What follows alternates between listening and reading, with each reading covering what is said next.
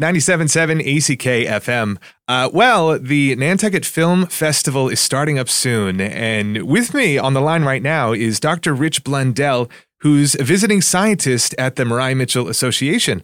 Dr. Blundell, thank you for being on my show.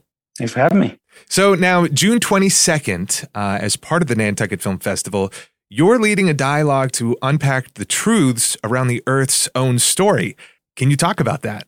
Uh, sure. Uh, the the Green Carpet Cinema is Nantucket Film Festival's initiative to engage in real time and in real life with the topics that are being explored on the screen and in the community.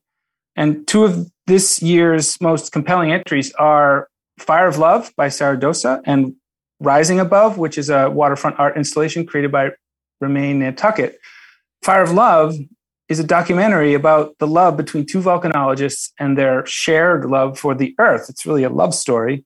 And Rising Above explores the nature of resilience and specifically the resilience of Nantucket. Now, I'm really excited about this because you don't normally see these two ideas, love and resilience, being explored together. Hmm. So, what is the connection? Well, as a geologist, I would argue that the earth is the connection. So I'm participating in this event to help us really understand how love and resilience are linked by the earth itself. And since it's a film festival where the craft that's on display is storytelling, my idea is to present a rather radical proposal that we can see the development of our superb storytelling in stone tools. So I'll do this by referencing the fossil record and archaeology but what's really cool is that we can actually see and sometimes feel the cognitive capacity for storytelling coming into existence in early humans and then evolving through the refinement of stone tools into art. So we can see the natural history of the art of storytelling. So I'll be telling this story of story through the eyes, experiences, artifacts, and then the art of early hominids and modern humans. But here's the real epiphany. When we trace the natural history of storytelling like this, we discover that story is an endowment provided to us literally by the earth. We are consummate storytellers because the earth has taught us to be. And then our stories become the earth's stories. And so the question then becomes well, why? Why has the earth cultivated the capacity for storytelling in us? Well, that's another question that I hope to answer in conversation with with Mark and Mark Skversky and the other panelists. So that's right. what it's about. On June 22nd, uh, more information about that at nantucketfilmfestival.org. Uh, but I wanted to ask you, why are we having this dialogue right now?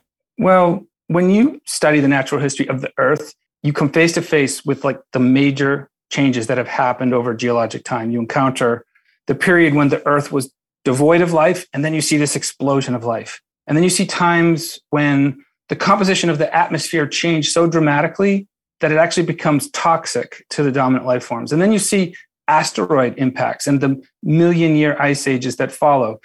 You see the rise of humans and culture, and then the mass extinctions that follow. In all of these cases, these threshold events set the conditions for life on Earth for millions of years to come. Well, we're in one of those threshold moments right now.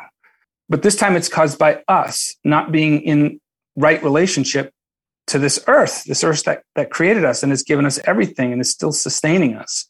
So we've we've got to get this relationship right if we're going to survive in the long term. And then, then this brings us back to the themes of the event, which are love and resilience, which I'll be arguing that resilience is predicated on love. We need to take this seriously and we need to tell this story now.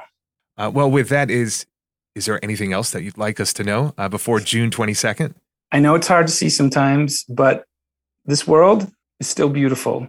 And here's the thing the future is beautiful too, or there isn't one. So just think about that. Dr. Rich Blundell, visiting scientist at the Maria Mitchell Association. Thank you for being on my show. Thank you.